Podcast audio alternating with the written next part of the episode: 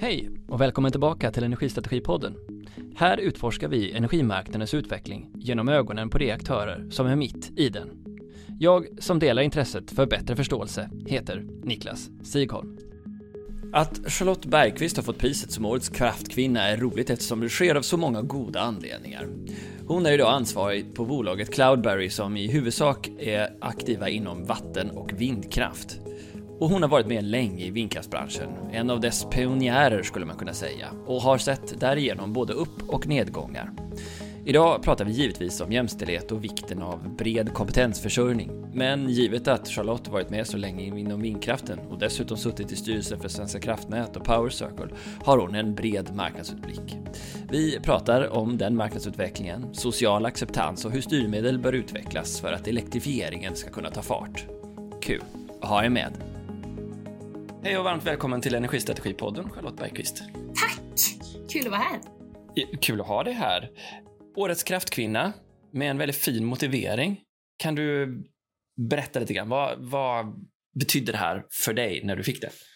Nej, men alltså, det var ju eh, det var ju helt fantastiskt att få det här priset. Sen eh, har jag varit med och skapat priset själv, så att det blev kanske ja, men på ett sätt lite konstigt, men på ett annat sätt eh, kändes det väldigt naturligt.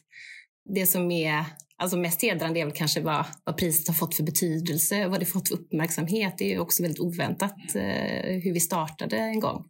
För det må väl ha hänt att du var med och kanske startade priset, men, men då när vi får den här inblicken, hur resonerade ni när ni drog igång? Även om du nu inte då visste att du skulle göra dig förtjänt av att själv få det en gång. Nej, men alltså, hel, om man säger hela Kraftkvinnorna var jag ju med och grundade då 2000, ah, grundandet var väl 2015, men idén kom ju tidigare. Vad var problemet? Vi var, ju, det var ju, vi var ju ett gäng som eh, brukade ses på de här större konferenserna. Det finns ju ett par sådana, man säger Dagens Industris konferens och Svenska Dagbladets konferens och det finns ju flera. Eh, och vi såg det här mönstret av att eh, det var i princip bara män som stod på scen och det är klart, någon gång i pauserna så började man väl prata lite om det, att lite märkligt är det ju att kanske här stod det bara en massa män. Varför, varför stod inte du på scen? Kunde man ju tänka då. Man träffar någon annan kompetent kvinna där som, det här kunde du snackat om. Eh, och de där frågorna, så där kunde ju för sig jag varit med. Så, så det, det växte en frustration i några utav oss. Och jag vet, det var ju på en konferens som det liksom small till. Jag vill inte hänga ut eh, konferensarrangören så här efterhand, men det var en av de större konferenserna där det var, jag tror vi räknade till 22, 22 män på scen under två dagar. Och så var det en kvinna och det var väldigt intressant. En kvinna är där, så vi började snacka med henne. Och då visade det sig att hon, hade ju, hon var ju sponsor då. Så hon hade betalt x antal tusen kronor för att få stå på scen. Så då kände vi, nej, men det här, det här är inte okej. Okay. Så då började vi snacka lite med olika konferensarrangörer och ställde frågan kring vad är det som gör att vi bara har män på scen på energikonferenser. Och då fick vi det här klichéartade svaret att vi finner inga kvinnor. Och då var det lätt att tycka att ja, men det argumentet, den, det kan vi lösa. Så, så det där började det egentligen, att vi var en grupp som eh, skapade en lista med namn på kvinnor som vi började skicka runt till de olika konferensarrangörerna. Och det tog inte så lång tid, så började de ringa oss. Så blev vi lite rådgivare i ah, vem skulle kunna prata om finansieringsfrågor inom förnybart eller vem skulle kunna prata om miljöaspekter med det ena eller det andra. Och så, och så förmedlade vi eh, idéer på namn. Då. Så det var så det började. Så en konkret, ett konkret konstaterande av hur få det var på scenen. Men om man går tillbaka till typ problematiseringen, vad är det det gör att man har en, mer, en större mångfald? Inte bara på scenen antar jag, ni riktade ju er till energibranschen brett. Vad skapar det för värden som ni ser det?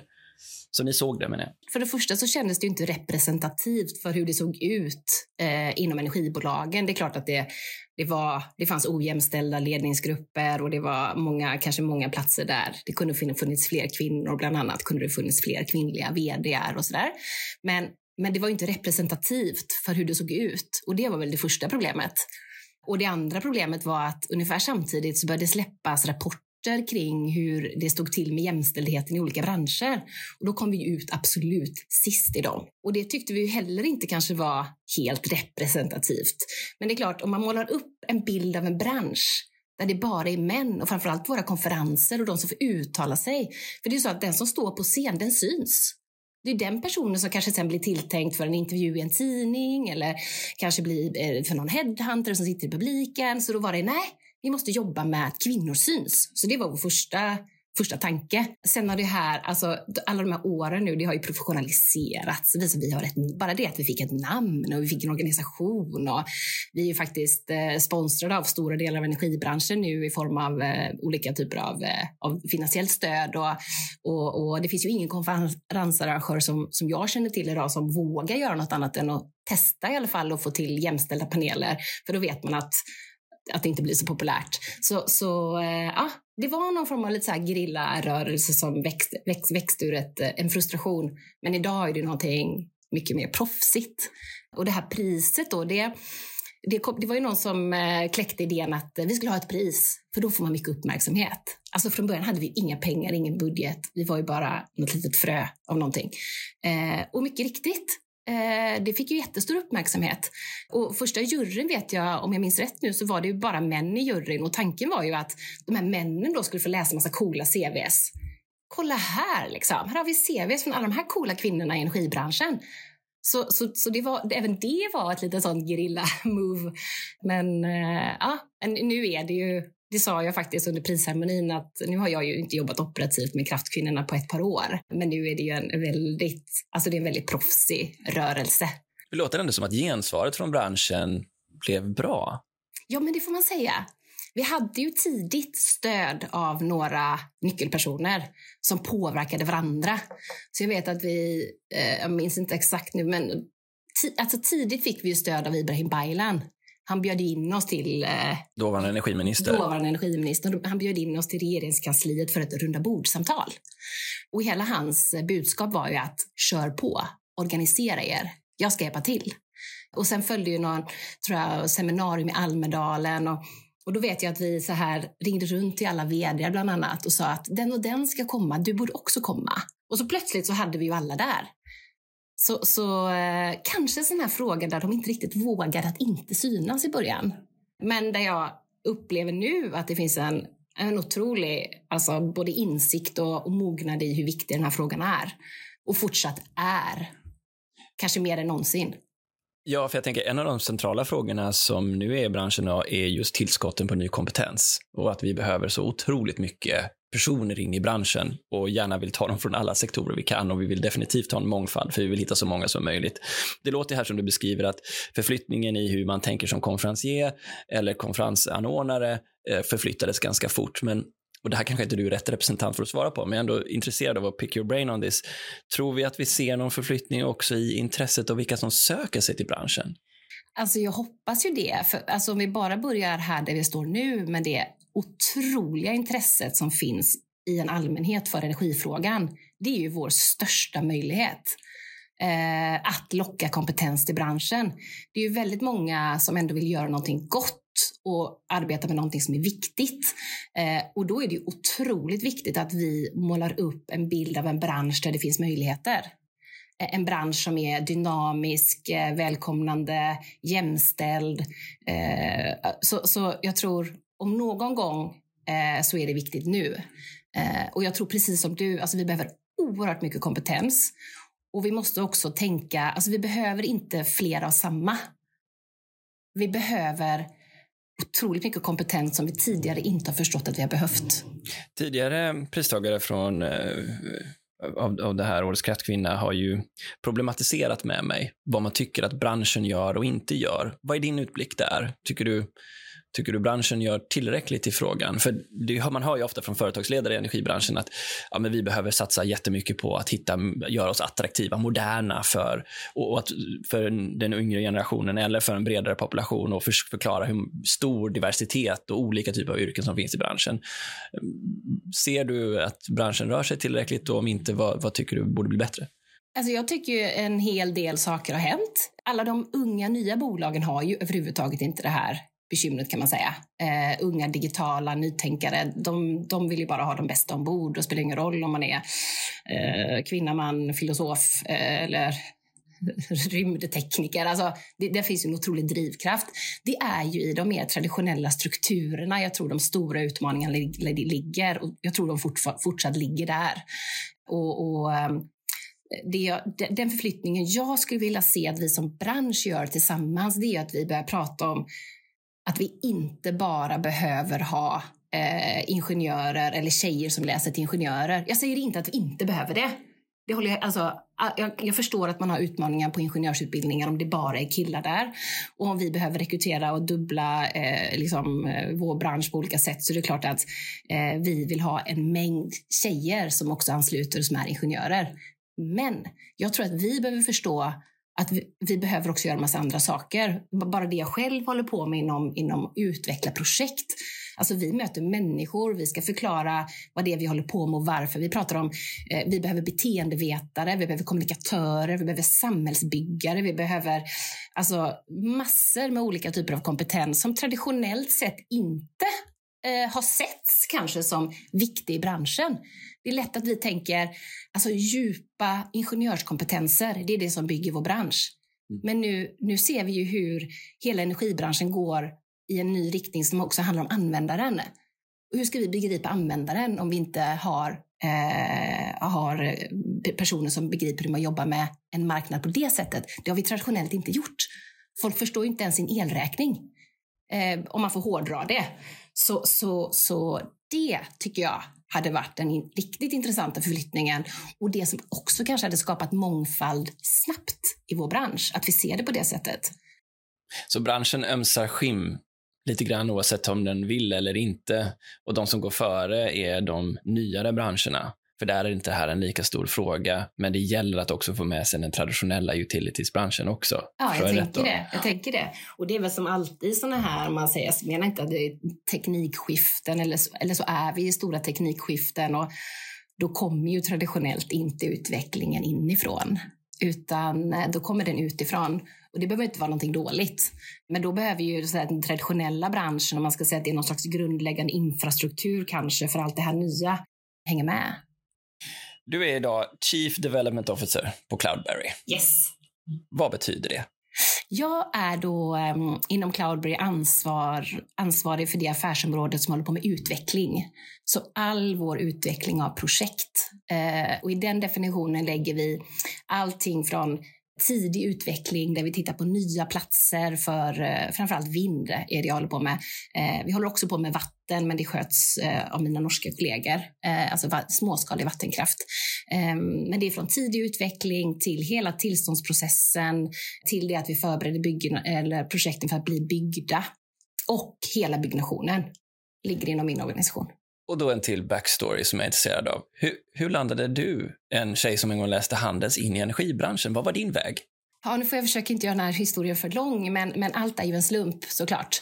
Och eh, jag läste på Handels och var inte jätte, jag var inte jättefascinerad över det här lite glättiga, utan jag var lite mer så hands-on och hamnade in på SKF det första jag gjorde och skrev en uppsats om eh, alltså, tid och våg, tidvattenkraft och vågkraft det här är ju 2000...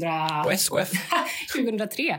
Ja, alltså de ville ju titta på den här branschen och se om den var mogen eh, för att göra någonting kommersiellt där. Och svaret var nej. Så då stod jag där med en uppsats och svaret var nej. Eh, men han som hade beställt rapporten, Stefan Karlsson, han erbjöd mig då ett arbete inom hans vindkraftsgrupp som jobbade globalt med vindkraftsindustrin. Så jag lärde mig ju, och, och då fanns ju ingenting i Sverige. Så att den, alltså, jag, Stefan tyckte då, min, min, min dåvarande chef, han tyckte Charlotte, du kan ta hand om Sverige. Och skickade mig på någon vindkraftskonferens i Sverige. Och där var ju kanske 50 pers. Eh, det var liksom den nationella vindkraftskonferensen. Och medelåldern var ju hög. Så jag stod nog ut där som någon, någonting annat. Och jag vet att jag, på, på slutet så var, var det någon som skulle sammanfatta konferensen så sa de, det var så kul att Charlotte var här.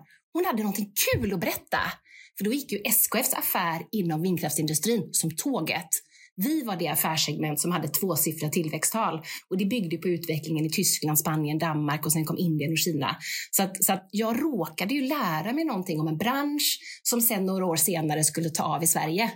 Så att eh, jag har varit någon konstig oldie fast ändå hockey eller någonting, men, men en märklig blandning där. Så gjorde lite raketkarriär inom vindkraftsbranschen väldigt snabbt. När var det här? Eh, ja, men nu är det så här 2000, ja, men då, bytte jag, då började jag sen jobba för ett investeringsbolag, projekteringsbolag, eh, VPD här i Stockholm. Eh, och efter lite kort tid så fick jag frågan om jag ville vara ledare för det i Sverige. Eh, och då var jag det och så körde vi på där och då tog ju industrin av. Då hände det ju. Vi växte i projekt, vi, eh, certifikatsystemet började ju få lite svung och, och liksom, vi var ju nybyggare. Ingen visste vad vindkraft var vart vi än kom, oavsett om det var kommuner, myndigheter, närboende, markägare. Det var ingen som visste vad detta var för någonting.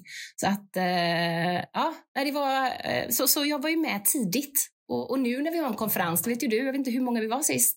Nästan 700. Ja, så, så branschen, och nu är ju branschen så, så, det är så många saker nu i branschen. Det är, alla är ju där, olika investerare, eh, olika bolag, olika intressenter, olika rådgivare, olika konsulter. Så var det ju inte i början.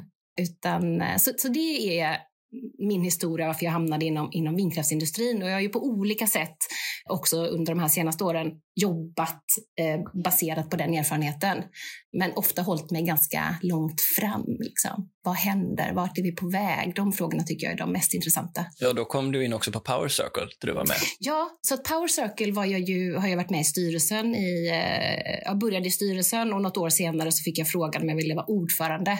Så sen var jag ju ordförande i Power Circle fram till förra året och det blev i nio år också en otroligt spännande organisation att eh, vara med i som utmanar status quo, som tittar på nya tekniker, som samlar både man säger, den traditionella branschen men också många nya aktörer som vill in och förändra. Så att, eh, en fantastisk arena. Men det här blir ju en liten intressant historisk exposé. Då. Det sägs innovationsforskning, att, eh, lite olika såklart, men det sägs att nya tekniker behöver gå igenom minst tre valleys of death innan den på något sätt är mogen och klar för lansering och att den håller för marknadstrycket. Och du ju, måste ju varit med om alla dessa upp och nedgångar, alla dessa ifrågasättanden om vindkraften och dess lönsamhet i del av mm. certifikatsystemet. Mm. Hur har det varit, om du skulle, kanske en svår fråga att svara på, men hur var den första resan för vindkraften så som du kommer ihåg det? Alltså, från början så var jag ju nästan glad att jag var väldigt naiv. Alltså de första åren, vi trodde ju stenhårt på oss själva. Vi hade ju knappt ett business case. Men vi såg ju vad som hände i andra länder och vi såg ingen, ingenting av det hända i Sverige. Så, så jag tror, tack vare någon slags naivitet så, så vågade man vara den som stod på barrikaderna och utmanade det traditionella. Och vi var inte så populära inledningsvis så var det ju väldigt många som, eh, eh, om man säger, på ett sätt kan jag förstå det. Alltså, tänk dig själv så här 25-30-åriga eh, glada entreprenörer som vet hur världen fungerar, fast vi inte visste. Eh, men det var det som var vår drivkraft och vi trodde på vårt case. Eh, sen kom ju finanskrisen. Det var ju första köra i väggen-grejen.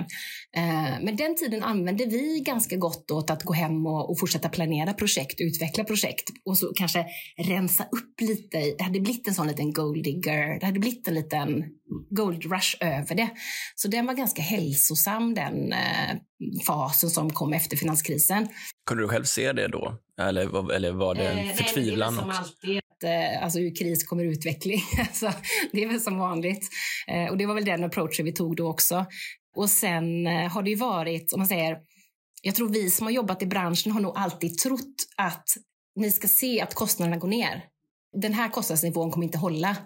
Men sen är det som, som många andra såna här teknikutvecklingar att sen har ju historien överträffat alla prognoser. Så att bara kostnadsminskningarna för vindkraft per producerad kilowattimme har ju varit än mer dramatiskt än vad vi, än vad vi någonsin kunde tro. Berätta lite grann, hur har det sett ut? Ja, men, eh, jag minns ju då back in the days eh, hur vi kunde säga att eh, nej, men, två megawattare liksom, turbiner, ett vindkraftverk som är två megawatt som vi byggde då eh, för många, många år sedan, större kan det inte bli. Det går inte att köra det på vägar, det går inte att svänga runt hörn, det går inte att ta genom viadukter. Vi har nått ett max. Och nu bygger vi 6 megawattare. Och vi tittar ju på, på ytterligare såklart. Eh, och det var någon som frågade mig häromdagen, så har, har teknikutvecklingen avstannat nu? Och den frågan, alltså jag kan säga med den erfarenheten jag har till nu så kan jag säga det kan jag inte svara på. Jag tror inte det. Eh, I vinden finns det en väldigt tydlig skalfördel. Eh, så att ju större vindkraftverk, ju färre, desto bättre ekonomi får vi. Om du jämför med sol, som inte har någon skalfördel, det kan vi lägga på vilket hustak som helst. Och eftersom den logiken är så stark i vindkraft så tror jag att det kommer fortsätta bli större och, och liksom större svepytor och färre verk och så. Och den här LCON, hur, hur var den att följa, alltså levelized cost of, of energy? Ja, men, men alltså, jag minns ju första gången någon sa vindkraft är den billigaste eh, liksom, energikällan att bygga. Alltså, jag trodde inte på det själv först. Men sen kom ju rapport på rapport på rapport som visade samma sak. Och, och, i takt med att kanske det förnybara, om man säger vindkraft har gått i, i bräschen så har ju också andra kraftslag blivit dyrare. Så den, vi hade ju kanske inte väntat oss Fukushima-olyckan heller och konsekvenserna som kom av den. Så att, så att i en värld där egentligen kärnkraft var sedd som det absolut billigaste produktionslaget och så hade den haft en annan utveckling så det är klart, då var det lättare att vara bäst i klassen kanske. Men det är ändå fascinerande. Så du tror inte att vi har nått ett golv än vad gäller vindkraftens eh, Nej, det tror, jag, det tror jag inte. Under den här eh, perioden så var ni ju ändå i ett system som hade varit väldigt stabilt, får man ju ändå säga, där den totala efterfrågan på energi ju varit konstant sen ja, kärnkraften byggdes ut mer eller mindre. Mm ni måste haft en tro på då, jag tänker också med ja. liksom du fick från Power Circle. Ja. För, för det överraskade får man väl ändå säga branschen när LKAB kom och säger by the way, vi behöver 70 eller 50 terawattimmar till börjar de väl med att säga tills nu att det är en fullständigt etablerad sanning att vi ska gå mot 300, ja varför inte 450 terawattimmar i vårt elsystem? Men så var det ju inte då. Vad var det som fick er att, eh, liksom, eller såg ni det? Eller hur, Nej, hur var det? Men det här är också, det här är nästan lite pinsamt. Eller så här, man kan säga den bilden du beskriver nu, den känns ju självklar. Men den har inte funnits så länge. Eh, alltså jag minns när jag träffade Peter Karlsson för första gången i Almedalen. När det var någon Tesla-kille som skulle bygga en batterifabrik i Sverige. Eh, och det kändes liksom som det var någon rymdfarkost som var på väg att åka till månen. Alltså man, det kändes jätte... Eh, som, det var verkligen en ny tanke. Eh, och det, det pinsamma i detta är ju att jag är en person som, som tycker att jag är ganska duktig på att se framtiden och jag låser mig inte i uppfattningar. och försöker hela tiden liksom, förstå vart vi är på väg och jag fascineras över teknikutveckling i andra branscher. Och jag har väl som alla andra hållit på med den här ChatGTP det sista och bara vad kan den göra för mig? Liksom. Eh, men, men det pinsamma i detta var ju att 2016 så hade vi i, i det var det Energikommissionens arbete, så var jag eh, inbjuden i IVAS. IVA hade ett arbete, Ingenjörsvetenskapsakademin, som skulle leverera kunskapsunderlag till politikerna. Där läste jag. Nej, vad pinsamt. Eh, dels pinsamt för då var vi ett gäng och det här vi, vi har haft lite debriefs nu, vi som var i denna grupp. Vi, vi var en grupp som jobbade med framtidens elanvändning. Eh, bland annat Thomas Hirsch på SSAB var där. Jag ska inte hänga ut någon, men det finns en rapport med våra namn så det är inget hemligt. Men alltså det är så pinsamt, för där sitter vi ju och där håller på med marginalerna. Vad tror vi om hus, nej, hushållens användning? Nej, men det är nog energieffektivisering äter upp hela den. Och, och, och så ah, ah transporterna ska elektrifieras. Och då var vi i och för sig kloka nog att förstå att det kommer inte ha så jättestor påverkan, även om varenda personbil i Sverige går på el. Då. Men vi såg inte industrins eh, vi såg ingenting av industrins eh, eh, framfart eh, och de liksom, möjligheterna som elektrifieringen ger. Så, så menar det kunskapsunderlaget 2016, menar, om det var allas vår uppfattning så, så det är väldigt lätt nu att klanka på branschen och säga ni är så långsamma och ni ser inte och ni vet inte. Men, men de här annonseringarna och de här enorma volymerna, det har kommit de senaste åren. Och då har vi ju infrastruktursystem som, som alltså de behöver ju 20 år på sig att, att justeras i vissa delar. Eh, så att eh, Visst är det intressant ändå hur snabbt man kan glömma bort vad vi var? Ja, jag var ju faktiskt också där, så så pinsamt är det. Jag skulle säga att SVK var också där. Det var ingen... Var du också med i någon arbetsgrupp där? Jag var med i flera olika sådana tankarbeten i alla fall, men, men det var ju ingen som i sina långtidsprognoser, jag brukar påminna SVK om det, att deras ja. 2019-rapport faktiskt visade en 2045 mm. som hade kanske 150 drygt terawattimmar för ja. Sverige då. Och sen till näst två år senare så hade den siffran dubblerats det är ju lite fascinerande hur svårt vi har att se de här sprången. Verkligen. Nej men verkligen. Och sen är det också, om man säger fantastiskt. Jag menar, det är ju fantastiskt, det som industrin vill göra i sin omställning i att gå från fossilt till en elektrifiering. Eh, jag vet, Power Circle hade vi ju som eh, vision eh, många år att eh, eh, vi ska prata om elektrifieringen som möjliggörare för ett hållbart samhälle. Och när vi tittade på den här om året så var det bara, åh herregud, där är vi, check! Det har vi förstått nu. Nu måste vi ta ett större grepp. Och sen kommer ju massa andra utmaningar med det, att vi ska elektrifiera. Men, ja, nej, men det är kul att få en, det, ibland är det bra att titta lite i backspegeln för att förstå framtiden.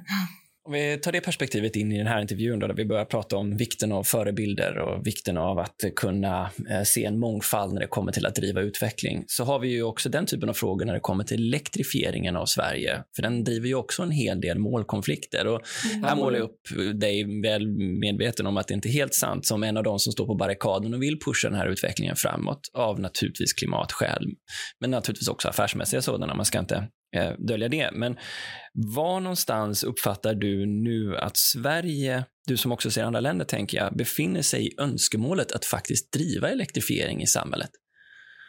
Är vi, är vi för det med, med tanke på att vi ligger så himla långt ner på Europas tillståndslistor för vindkraft? Och det finns ju ändå en del trösklar här menar jag. Ja. Nej, men alltså det absolut viktigaste för den här utvecklingen det är ju att industrin är tydliga med vad de behöver. Och det tycker jag faktiskt, bara den senaste tiden så, så är industrins röst otroligt viktig för varför. Varför, varför är det så? Varför gör vi det här? Jo, men det är väldigt viktigt att LKAB, Northvolt, SSAB, Holmen och så vidare är väldigt tydliga med vad de behöver. För då kan man sen göra någon form av gapanalys. Okej, okay, då behöver de eh, fördubbla sin användning av el på 15 år. Ja, vad behöver vi göra idag för att ha den kapaciteten på plats om 15 år? Och då gör vi inte tillräckligt. Jag tror, eh, jag tror att alltså det här är ju inte en utmaning för energibranschen. Det här är en samhällsutmaning.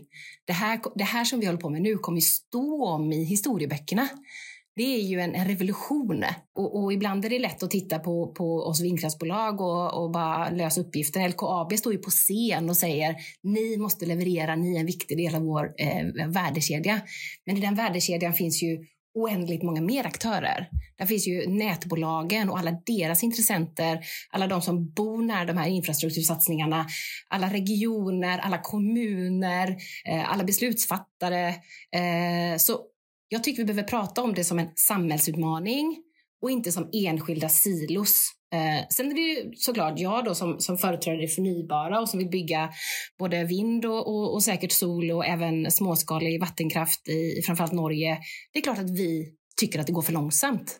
Är det rimligt att vi utvecklar projekt under tio års tid för att sen få ett litet eh, eventuellt något ja eller nej. Sent, sent, sent i processen. Nej, men det kan inte vara rimligt. Jag är, ju, jag är väldigt för att kommunen, till exempel om man ser ur vindkraftens perspektiv, kommunen har en väldigt stark röst. Eh, de har det här kommunala vetot så de kan säga ja eller nej och det kan inte överklagas. Eh, jag är för att kommunerna ska ha en stark röst. Jag tycker det är bra. Jag tycker att vi som bolag behöver eh, skapa ett lokalt engagemang för våra projekt. För sen ska vi leva där i, i, i 30 år.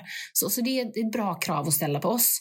Men det avgörandet måste komma mycket tidigare så att kommunen får, får, får bestämma sig. Det är heller inte hälsosamt för de här kommunerna där de här frågorna blir långbänkar och där de här stackars lokalpolitikerna blir utsatta för otroligt mycket eh, liksom, eh, påtryckningar rent av. Eh, så, så, så, kommunerna ska ha en stark röst, sakerna ska avgöras tidigare eh, för det skapar en större trygghet i vart vi satsar.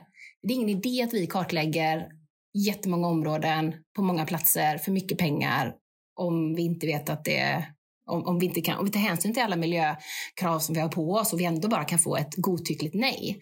Så, så den frågan behöver verkligen eh, någon form av eh, bättre ordning, skulle jag säga. Ja, för, för om jag problematiserar det där så så gör du ju den kopplingen som det verkar som att de flesta politiker ändå är överens om. Så den här samhällsutvecklingen leder till jobb, som leder till välfärd, som leder till en utveckling och en bibehållen konkurrenskraft för Sverige. Ja. Det är gott och det på något sätt söker vi ju alla för att kunna finansiera sjukvård och det är liksom kopplingen till det allmänna välbefinnandet på något sätt. Samtidigt så ser vi ju ändå att eh, inte bara tillståndstiderna är långa jämfört med andra länder och också så går antalet godkännanden faktiskt ner. Mm. Jag tror det var 22 procent senast och det har dalat ganska mycket mm. som Svensk Vindenergi visar på. Och du var själv på Svensk Vind och såg debatten och där den kopplingen mellan nyproduktion och nya jobb är glasklar. Mm. Och ändå att det finns en politisk konflikt vad det gäller vissa representanter som säger att det inte finns folkligt stöd för det här. Ja. Vad, är din, vad är din take på liksom, allmänhetens uppfattning om det här? Alltså jag tycker det, det perspektivet som saknas i debatten, det är tidsperspektivet. Det är lätt att, eh, att tro, om man, om, man inte är bran, om man inte är i branschen, och man, om man läser det som skrivs, att vi har ett val mellan det ena och det andra. Men vi, vi som är i branschen och verkar här, vi vet att det inte handlar om några val. Vi vet att allt som är fossilfritt behövs. Och sen kan vi etablera de här olika energikällorna på olika lång tid. Och det förnybara går relativt sett fort. Eh, och ska vi titta på nya kärnkraftverk av olika sorter så kommer det ta längre tid. Och så jag tycker också det är upp till vår bransch att lyckas berätta hur det här hänger ihop. Det har vi inte heller inte lyckats med. På något sätt har det funnits en berättelse om att det finns ett val mellan ny, ny förnybart eller kärnkraft. Men för mig finns det inte det valet, utan för mig behövs allt. Om vi pratar om de här storlekarna på ny kraftproduktion som vi behöver för att lösa de här värdekedjorna och för att industrin ska få det som de önskar. Och det kan bli ett bekymmer då om man vill utveckla nya vindkraftsprojekt till exempel om man möter en, eh, en opinion där man nej, men vi tror på kärnkraft. Ja, men det är ju jättebra att ni gör det. Det är inte däremot alls. Eh, men det här har sitt bidrag. Så. Vad är din passning till det politiska ledarskapet som ju är centralt för att också förmedla den här bilden? Alltså, ska vi lyckas med den här samhällsutmaningen så behövs allt.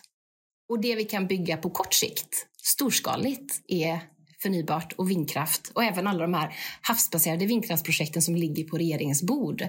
Måtte de bara komma vidare med dem. Så, så det är inte, jag tycker inte politiker ska välja kraftslag. Jag tycker politiker ska skapa förutsättningar för alla kraftslag och framför allt nu när vi behöver så otroligt stora volymer av ny kraft. För jag menar, det finns ju risker här i också att inte omfamna den här berättelsen. Och jag menar, Klarberg har ju en, en, en, tydlig bas också från Norge där ju förändringar har skett rent politiskt om hur man ser på vindkraften. Kan du berätta lite om, om det och vad det får för konsekvenser för finanserna i hur man hur viktig politiken och stabiliteten är för att göra investeringar, om de ska bli av alltså? Ja, alltså det är ju väldigt, det här är ju också ganska känsligt materia, för det vi pratar om är ju mycket, väldigt kapitalintensiva investeringar över väldigt lång tid. Så att det är klart, eh, det som hände i Norge, det som har hänt i Norge är att det finns ett skatteförslag på bordet som försvårar för eh, ja, framförallt det projekt som är i drift nu. Eh, som någon slags retroaktiv skatt. Jag mm, kan inte gå in på detaljer, jag kan delar av det, men, men, men bara kortfattat så är det eh, det här som har hänt och det är ett, det är ett förslag som ligger på bordet som nu är under utredning kan man säga. Men det här gör att internationella investerare, framför allt, som har sett på Norge som ett tryggt land att investera i, blir ju direkt väldigt adverta. Alltså de tar sina pengar och går någon annanstans. Det är en stor risk. Eh, för den här infrastrukturen, eh, vi, vi klarar ju aldrig av att göra den med bara våra egna pengar, utan vi är beroende av utländskt kapital på olika sätt.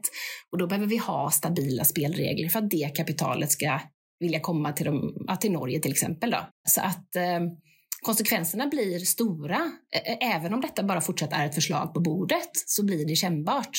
Vi hade ju tre investerare också på Svensk Vind som uttryckte exakt samma sak, nämligen den att de investerar brett, globalt över hela världen och då tittade de på Norge och sa nej, okej, inte Norge längre. Mm. Och så sitter de på det nordiska systemet och så, så var det en som sa då lägger vi vår tonvikt på Finland. Mm. Tror du man har förstått hur snabbt det här som internationella kapitalet ändå gör en, så att säga, en, en pestellanalys och där politikens förmåga att skapa långsiktiga förutsättningar är så avgörande. Det kommer väldigt sällan fram i debatten. Nej, Håller du med om det? Nej, och det är, ju, det är ju verkligen viktigt att politiker förstår.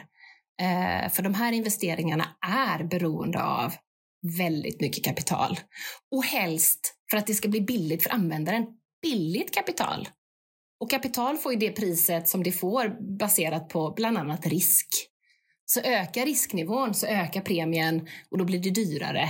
Så att man lägger också käppar i hjulet för sig själv genom att eh, eh, försvåra eller skapa os alltså, Det som har hänt i Norge är att det skapar en osäkerhet. Vi är fortfarande inte något beslut. Eh, vi jobbar naturligtvis aktivt i, i ett arbete att förklara eh, vad det här får för konsekvenser. Vi har inte sett slutet på detta ska sägas. Men bara det att det kommer ett förslag på bordet skapar oerhört stor oro. Om du fick önska några top of mind-frågor där du skulle drömma om att det fanns en sta politisk stabilitet kring, vad skulle det vara då? Ja, det första är ju att eh, vi måste sluta prata kraftslag skapa eh, regelverk och eh, alltså oavsett hur vi går framåt så ska, tycker jag, alla kraftslag behandlas lika. Så ha, jag kan tycka att ska, ska vindkraften ha ett kommunalt veto så ska vi kanske ha det för, för energislag, alla energislag. Eh, varför ska det finnas specialbehandlingar av olika... Alltså, är det en vettig modell så kör på den då. Är det ingen vettig modell så ta bort det och så löser vi eh, prövningarna på annat sätt. Jag önskar att man, att man, att man eh, effektiviserar tillståndsprocesserna. Eh, för det, kommer ha, det kommer, skulle göra stor nytta för hur fort vi kan bygga den här infrastrukturen. Svårigheten med den är att det innefattar ju någon form av inskränkning ligger i dess natur. Och det är kanske ingen politiker som vågar det. Men, men avkräva svar då. Den politiker som säger att vi vill snabba på tillståndsprocesserna, ja, men vad är de då beredda att göra? Ja, precis. Det, det, finns ju förebilder i Danmark till exempel. Man samlar hela tillståndsprocessen hos en myndighet jämfört mm. med Sverige där det är flera som ska vara involverade. Ja. Ja. Är det ett för stort steg tror du för Sverige att ta? Eller? Nej, och jag tror de har liknande i Finland. Också en sån tydlig, tydlig koordinering. Någon, någon, något liknande finns det där. Ehm. Men då är jag nyfiken på, alltså, om svaret ja, finns där, ja. hur tolkar du att vi inte gör så i Sverige? Vad är det för trösklar? Vad stöter ni på? Alltså det är en väldigt bra fråga. Jag kan inte besvara den, men, men eh, ja, att centralisera processerna på olika sätt. Jag tror, I Danmark är väl hela idén att man, är det, ett, är det ett lokalt beslut så fattar man det regionalt och handlar det om regionalt så tar man det, alltså det hela tiden finns en nivå ovanför som, som avgör tror jag. Det, det finns ju tydliga förebilder ja. där vi ju vet vad andra länder gör som skapar framgång om ja. vi vill bygga ut mycket. Vi ser ju nationella planer på vindkraft som är flera gånger ländernas nuvarande energisystem. Det är ja. inte bara Danmark, det är också Holland. Det finns flera andra sådana exempel. Vi ser att IEA, International Energy Agency, visar att den absoluta majoriteten av världens kapital går in mot förnyelsebart och där vind är en stor viktig lösning. Och de som bygger snabbt, de centraliserar. Det är ju någonting här i Sverige, tänker jag, som gör att vi inte väljer att gå den vägen. Och. Det är ju intressant att resonera om vad du ser och tror om vad det är? Alltså jag har ju varit aktiv på olika sätt eh, i, i nära det politiska samtalet kring det här i 20 år. Och jag, och jag har också jobbat på, till exempel på ett tyskt bolag och sett skillnaden mellan olika länder. Och jag, det finns en ängslighet i Sverige. Alltid funnits. Eh, allt från att vi hade ett teknikneutralt certifikatsystem när andra länder gick för andra modeller eh, till att, om vi bara tar det här eh, nu som i och för sig är struket, hur vi ska ansluta de havsbaserade anläggningarna som jag har varit väldigt engagerad i som sakfråga. Till slut när den hackas ner så, så, så osar den så mycket osäkerhet. Eh, ja, men berätta lite grann om den bakgrunden, för du har också suttit i Svenska kraftnäts styrelse i sju år, om yes. jag minns rätt. Eh, och då var du också med i hela det här förberedande arbetet vad gällde just hur vi ska hantera den havsbaserade vinden. Eh, hur, hur kom det förslaget att utvecklas och vad var det till slut som landade på bordet? Alltså jag får ju, får ju, får ju eh, berätta, eh, alltså en bakgrund i det här är att jag var engagerad i ett av de bolagen som tidigt utvecklade havsbaserad vindkraft i Sverige. Och vi såg att det som gjorde att projekten flög i andra länder, det var en koordinering av infrastrukturen i havet. Så tanken var ju förläng stamnätet ut i havet så vi kan ansluta. Vi bygger våra egna internnät, vi bygger våra egna transformatorer, men ge oss en anslutningspunkt så vi kan koppla på. Och det var vi ju, vi var en stark röst för det eh, redan liksom 2010, runt 2010, 11, 12. Men sen kom det ju då i energiöverenskommelsen en skrivning kring att anslutningsavgifterna på något sätt skulle bäras av Svenska kraftnät. Och så var det väl lite luddigt beskrivet då. Och sen så följde ju ett olika utredningar och olika eh, förslag på hur det här skulle göras. Nu har vi läst i Tidöavtalet att det här är struket, så vi får väl se vart det här tar vägen. Men, men tanken var ju att lyfta av risk från de havsbaserade projekten. Att när jag väl står färdigt med mitt projekt, då finns det en anslutning. Och det har ju fungerat väl, har funnits utmaningar, men det har fungerat väl i, i andra länder, bland annat Tyskland. Då. Eh, också att man kan koordinera de här anslutningarna, att det inte börjar byggas massa nät i havet som ägs av olika privata aktörer, utan vi gör det här på ett mer samhällsekonomiskt sätt. Blir det mer samhällsekonomiskt om man gör så menar du? Alltså svårigheten tror jag med det förslaget som sen fanns på bordet eh, var att eh, det ställde vissa krav. Bland annat så skulle det vara en hubb skulle ju gynna flera aktörer, eh, vilket betyder att om du hade ett projekt någonstans så blev du ju beroende av att någon annan också hade tillstånd i närheten. Eh, och hela idén med anslutningen är att, att du inte ska ha så långa avstånd mellan din park och nätet. Så plötsligt skapades det nya svårigheter. Eh, nu får man i och för sig ge då både Svenska kraftnät och de som var engagerade att det här var inte färdigt innan det, togs, innan det ströks. Men, men, men det fanns en ängslighet i det att inte gynna ett kraftslag. Ja, den har alltid funnits där eh, på något sätt. Sen ser vi en ny attityd nu med, med kärnkraften då, med nya regeringen. Och där blir det ju inga problem att gynna. Det är, det är garantier och det är snabbspår och, och allt möjligt för att de vill att kärnkraften ska komma ikapp. Så kanske någon form av ideologisk eh, låsning, jag, jag, vet inte. Men eh, jag tror generellt sett i Sverige har det funnits en ängslighet kring att gynna olika kraftslag. Eh, som, som, det behöver inte vara dåligt, så länge, man inte, så länge man har det som en linje rakt över. Spaning om hur det kommer påverka den havsbaserade vindens utbyggnad. För jag menar, det är ju enormt stora eh, volymer av energi. Det är ju nästan 100 jag vet 120 terawattimmar eller någonting i ansökningar som ligger eh, till havs. Hur kommer det påverka ifall nu regeringen gör så att man stryker eh, SVKs uppgift att bygga en, en nät till havs? Alltså, det, det, är lite svårt att säga exakt hur det kommer påverka. Vi får ju se nu hur elpriset utvecklas. Det har vi inte heller helt eh, koll på.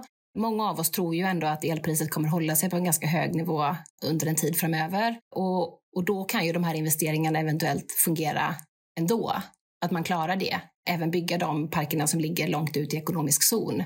Det blir ju väldigt spännande att följa.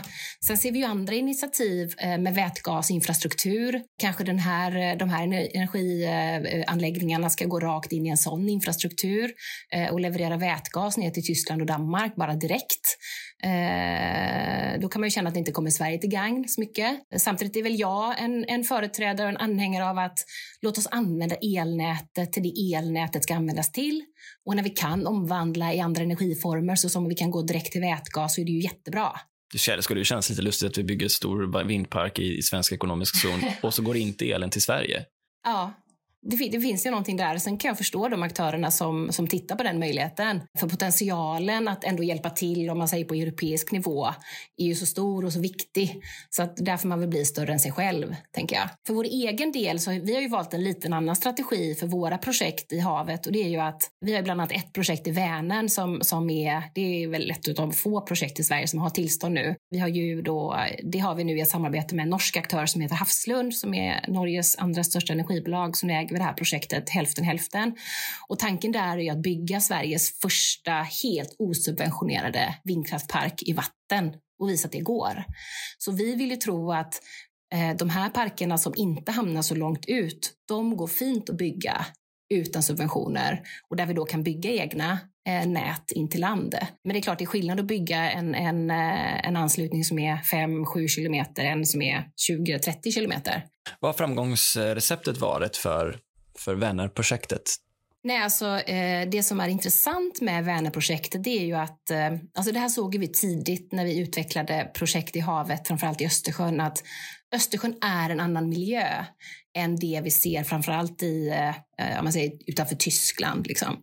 Där bygger man ju hundra kilometer ut. Det är ju helt otroliga vindkraftparker. Det är alltså, vågor, det är salt, det är långt bort. Det är, installationsfartygen är, de är så stora och mastodonta. Det finns eh, såna här eh, accommodation vessel som ligger där ute bara för servicepersonal. Alltså det här är ju mastodont och gigantiskt och otroligt fascinerande. Men vi ser ju att i Östersjön ser vi en helt annan miljö. I Östersjön kan vi bygga mycket närmare land och det betyder att vi får mycket enklare access till parken. Eh, det är inte så höga vågor, det är inte så salt. Så vi driver ju en linje att det här är en nischmarknad inom vindkraftsindustrin. Eh, och det vi tittar på är att bygga då, eh, använda oss av konventionell landteknik kan man säga eh, och sätta ett landbaserat vindkraftverk på ett fundament. Då får vi en helt annan ekonomi i projektet. Eh, och det här är inte nytt. Det har gjorts nere i Holland eh, på många platser och, och, även runt om i Danmark. Så eh, Det här att om man säger near shore, det som blir liksom nära land, eh, lite mer småskaligt ändå i de här termerna, den linjen försöker vi driva eh, och det tror vi är en möjlighet för Sverige. Just eftersom vi, vi har inga heller riktade subventioner. Eh, de här anläggningarna jag pratar om i Tyskland, de har haft väldigt tydliga subventioner. Så att, ehm, men, men för Sverige, och då tycker vi Vänerprojektet är intressant för det är, där kan vi testa om detta funkar. Hur har det gått med eh, acceptansfrågan? Det här är ett gammalt tillstånd ska sägas. Så det här tillståndet kom redan 2013. Eh, och eh, vad, jag, vad jag har hört från den tiden, jag var inte med själv då, var ju att eh, det här är ett projekt som är väldigt väl förankrat lokalt.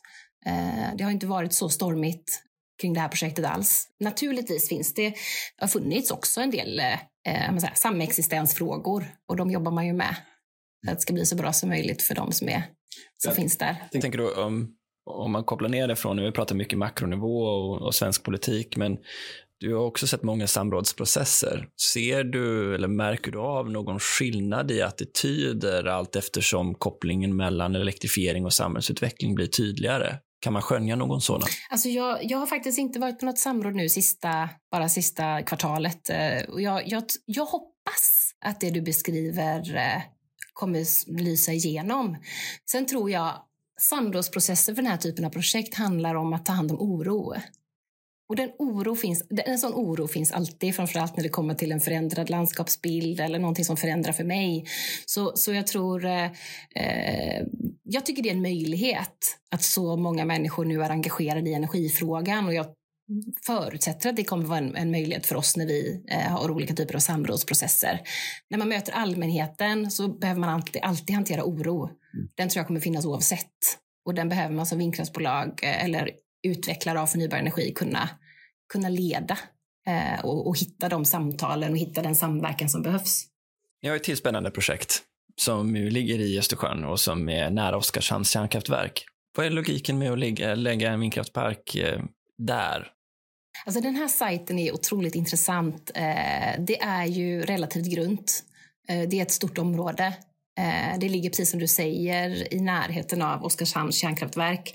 Och det vet ju hela branschen att där finns det ju outnyttjad eh, kapacitet i nätet. Men det ska ju sägas att bara, se, bara på senaste tiden så är det så att eh, även kärnkraftverket kan ju eventuellt planera för nya kärnkraftverk i, i Oskarshamn. Så någonstans så, och så är det många projekt som ligger ute i havet.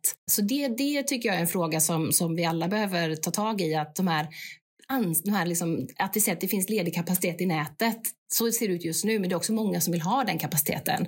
Så det borde leda oss i hur vi satsar. Alltså finns det stor möjlighet att bygga mycket förnybar energi någon plats i Sverige så behöver man rikta fokus och se vad man kan göra för att förstärka ytterligare då, så att det inte blir ett problem för varandra att vi hittar goda möjligheter i någon region. Eh, nu ligger vi då i, vi ligger i territorialvattnet, alltså vi ligger inte i ekonomisk zon så vi Eh, är ju naturligtvis beroende av att ha en väldigt nära dialog med eh, Oskarshamns kommun och andra intressenter, i, även Borgholms, Borgholms kommun i det här fallet. Och vi tar ju ett bett på att vi kan hitta eh, en samverkan och, och en, eh, en samexistens på olika sätt i det här eh, så att vi kan få med oss eh, Oskarshamns kommun på det här. Och det är ju extra spännande då. Oskarshamn är en energikommun. De är väldigt stolta över sin eh, över kärnkraftverket och hur den har, liksom, vilken välfärd som kommer ur det. Eh, vi har en väldigt nära dialog med OKG på olika plan om olika frågor och eh, verkligen ja, men spännande, jättespännande och kul.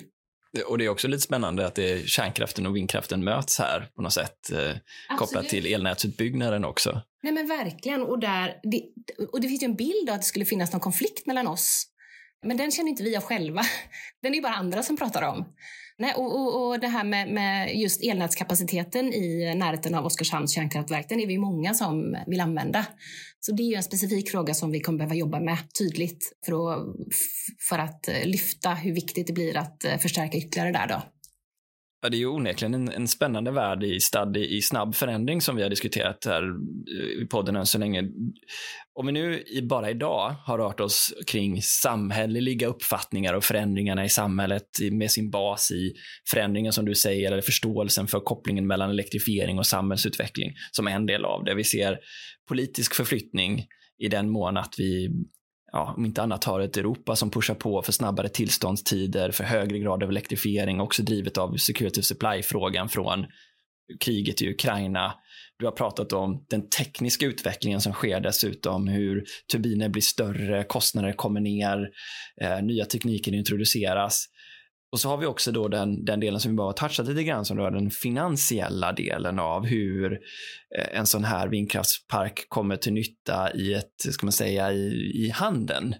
Eh, sker det förflyttningar även där i hur marknaden tar emot eller strukturerar risk som också förenklar och förbättrar portföljen i att ha flera assets. Har du någon sån eh, spaning? Alltså, det finns ju en tydlig, eh, om man säger, eh, det finns ju ett väldigt stort intresse för oss som har projekt i, vi, vi har ju många projekt i SC3 som också byggs nu eh, efterhand här. Eh, och Eh, det finns ju ett tydligt intresse från de aktörer som har valt en strategi att man ska ha grön eller förnybar energi att teckna så kallade PPA med oss, det vill säga sådana bilaterala eh, köp och säljavtal på, på den kraften som vi producerar. Och det tycker jag är intressant, för det blir en tydlig pull från marknaden. Eh, sen kan det väl vara så precis just nu i den värld vi befinner oss att det är lite svårt att förutspå exakt vart de här PPA ska vilken nivå de ska ligga på. Så jag tror det finns en avvaktan både från, från de som vill köpa och vi som vill sälja eh, kring detta. Men, men vi har ett par sådana pågående dialoger naturligtvis som jag tror alla eh, eh, bolag har som har anläggningar som är under byggnation. Men, men vad är din spaning då? För jag tänker att historiskt har det ju varit så, en sajt, en PPA, ganska långa kontrakt. Är det så verkligheten kommer se ut framåt eller sker det en förändring i hur de här struktureras? Nej, jag, jag tror att eh, det finns ju många fördelar för, för eh, båda parter att teckna långa avtal naturligtvis. Eh, så, så, det tror jag kommer fortsätta. Det lyfter av risk för båda, båda parter. Sen har ju vi inom, inom Cloudberrys portfölj just nu så ligger vi ju i relativt stor del i spotmarknaden och har gjort så eh, under de här åren. Så att, eh, men, men det är, ja, så att, eh, det är både och. Men, men jag tror att det här PPA kommer fortsätta för att det finns också en tydlig så här, Eh, pull från, från de som förbrukar mycket el att eh, visa att vi, eh, vi möjliggör ny kraft. Vår anläggning elektrifieras med kraft från den här anläggningen och den kom till för att vi tecknade det här avtalet. Det finns också en viktig berättelse där för många bolag. En sån eh, tillbakablick som jag har från ett tidigare avsnitt där jag pratade med Vänsterpartiet var att en kritik mot vindkraften är att man bygger den här typen av vindkraftsparker och sen så säljs all el till Baden-Württemberg i Tyskland. Hur skulle du bemöta det argumentet när det dyker upp? Alltså jag kan verkligen förstå det. Eh, och eh, vi försöker, om man bara tar Cloudberry, så försöker vi på alla sätt att hitta, om man säger lokal nytta. Vi inser ju när vi går in i ett område och vill göra någonting att vi kommer påverka eh, den här orten eller den här platsen på olika sätt. Så att, så att vi är oerhört noggranna i vår analys och, och i att söka lösningar på på olika saker, hur det ska gynna det lokala.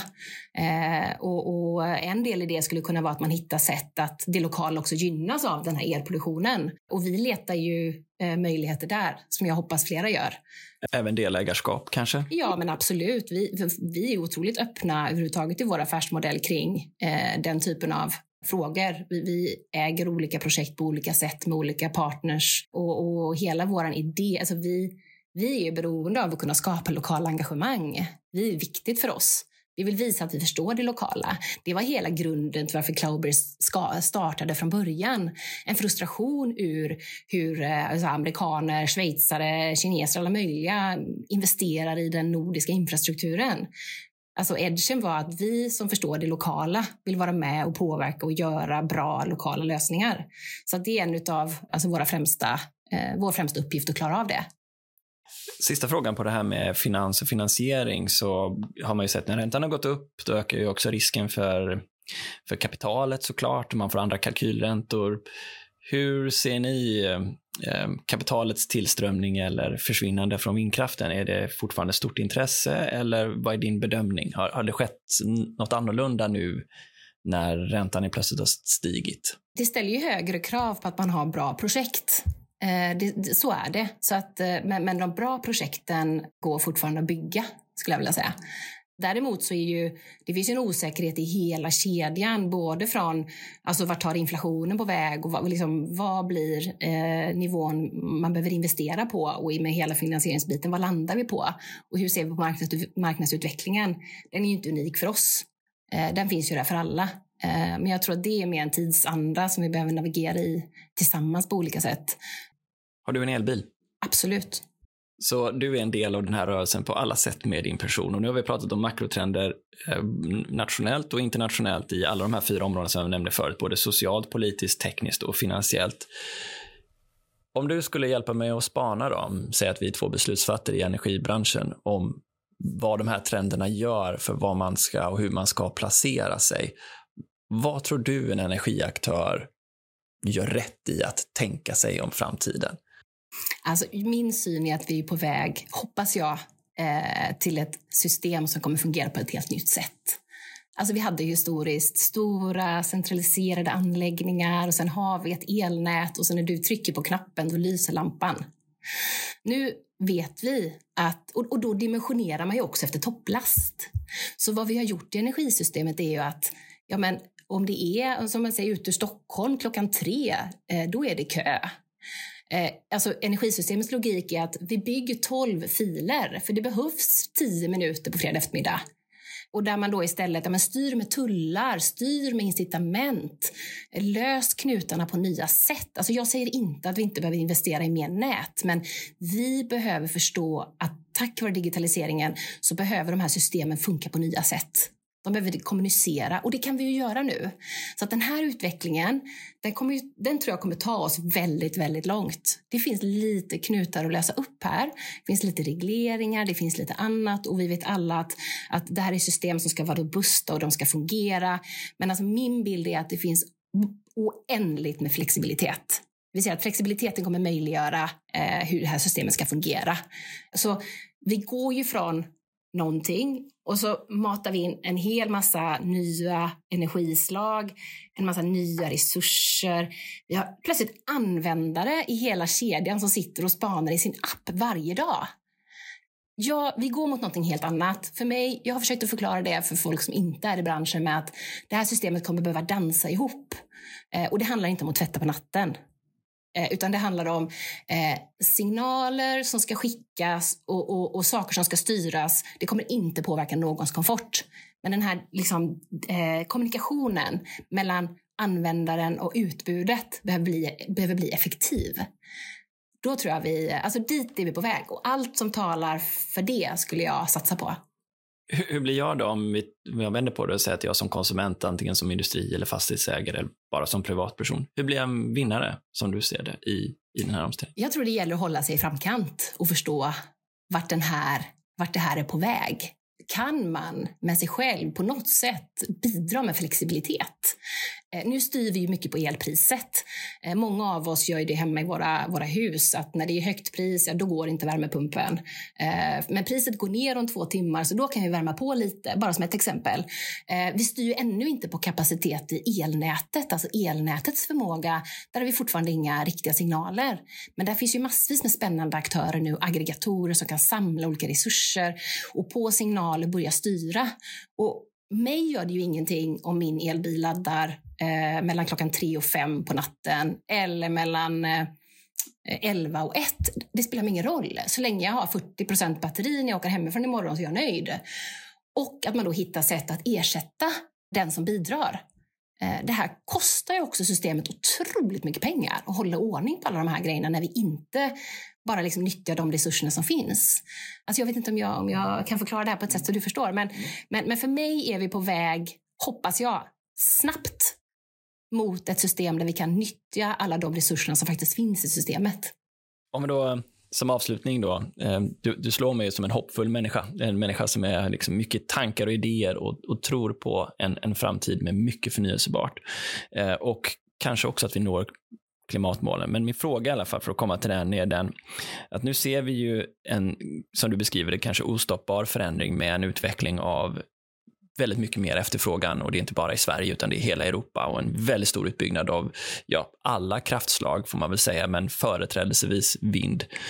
Och vi ser också ett Sverige som kämpar lite med att vara i samma tempo som resten av Europa.